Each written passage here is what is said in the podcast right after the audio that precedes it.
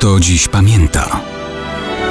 Datownik historyczny prezentuje Maciej Korkuć.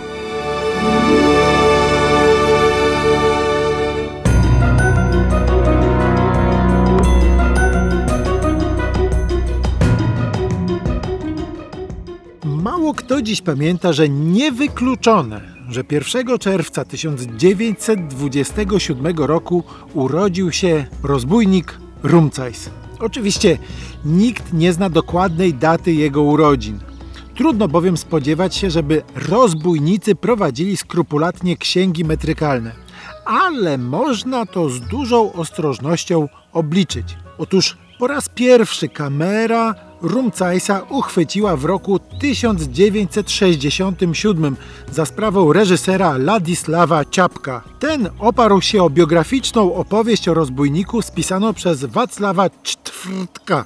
Biorąc pod uwagę, że już wtedy Rumcajs był dojrzałym mężczyzną z długą czarną brodą i pistoletem, należy zakładać, że musiał mieć około czterdziestki. Wszak tak dorodna broda musiała mu kiedyś wyrosnąć, a i na nieodłączny pistolet musiał mieć kiedy zarobić. Nawet w najbardziej wydajnych latach rozboju w okolicach Jicina, skąd pochodził, i w żacholeckim lesie nie było łatwo na taki dorodny egzemplarz broni palnej uzbierać. Oczywiście trzeba pamiętać, że początkowo Rumcajs był szewcem, a dopiero z czasem zmienił profesję. To też musiało trwać. Zakładając, że miał w 1967 roku owe lat 40, trzeba zadać sobie pytanie, czy urodził się rzeczywiście akurat w nasz Dzień Dziecka.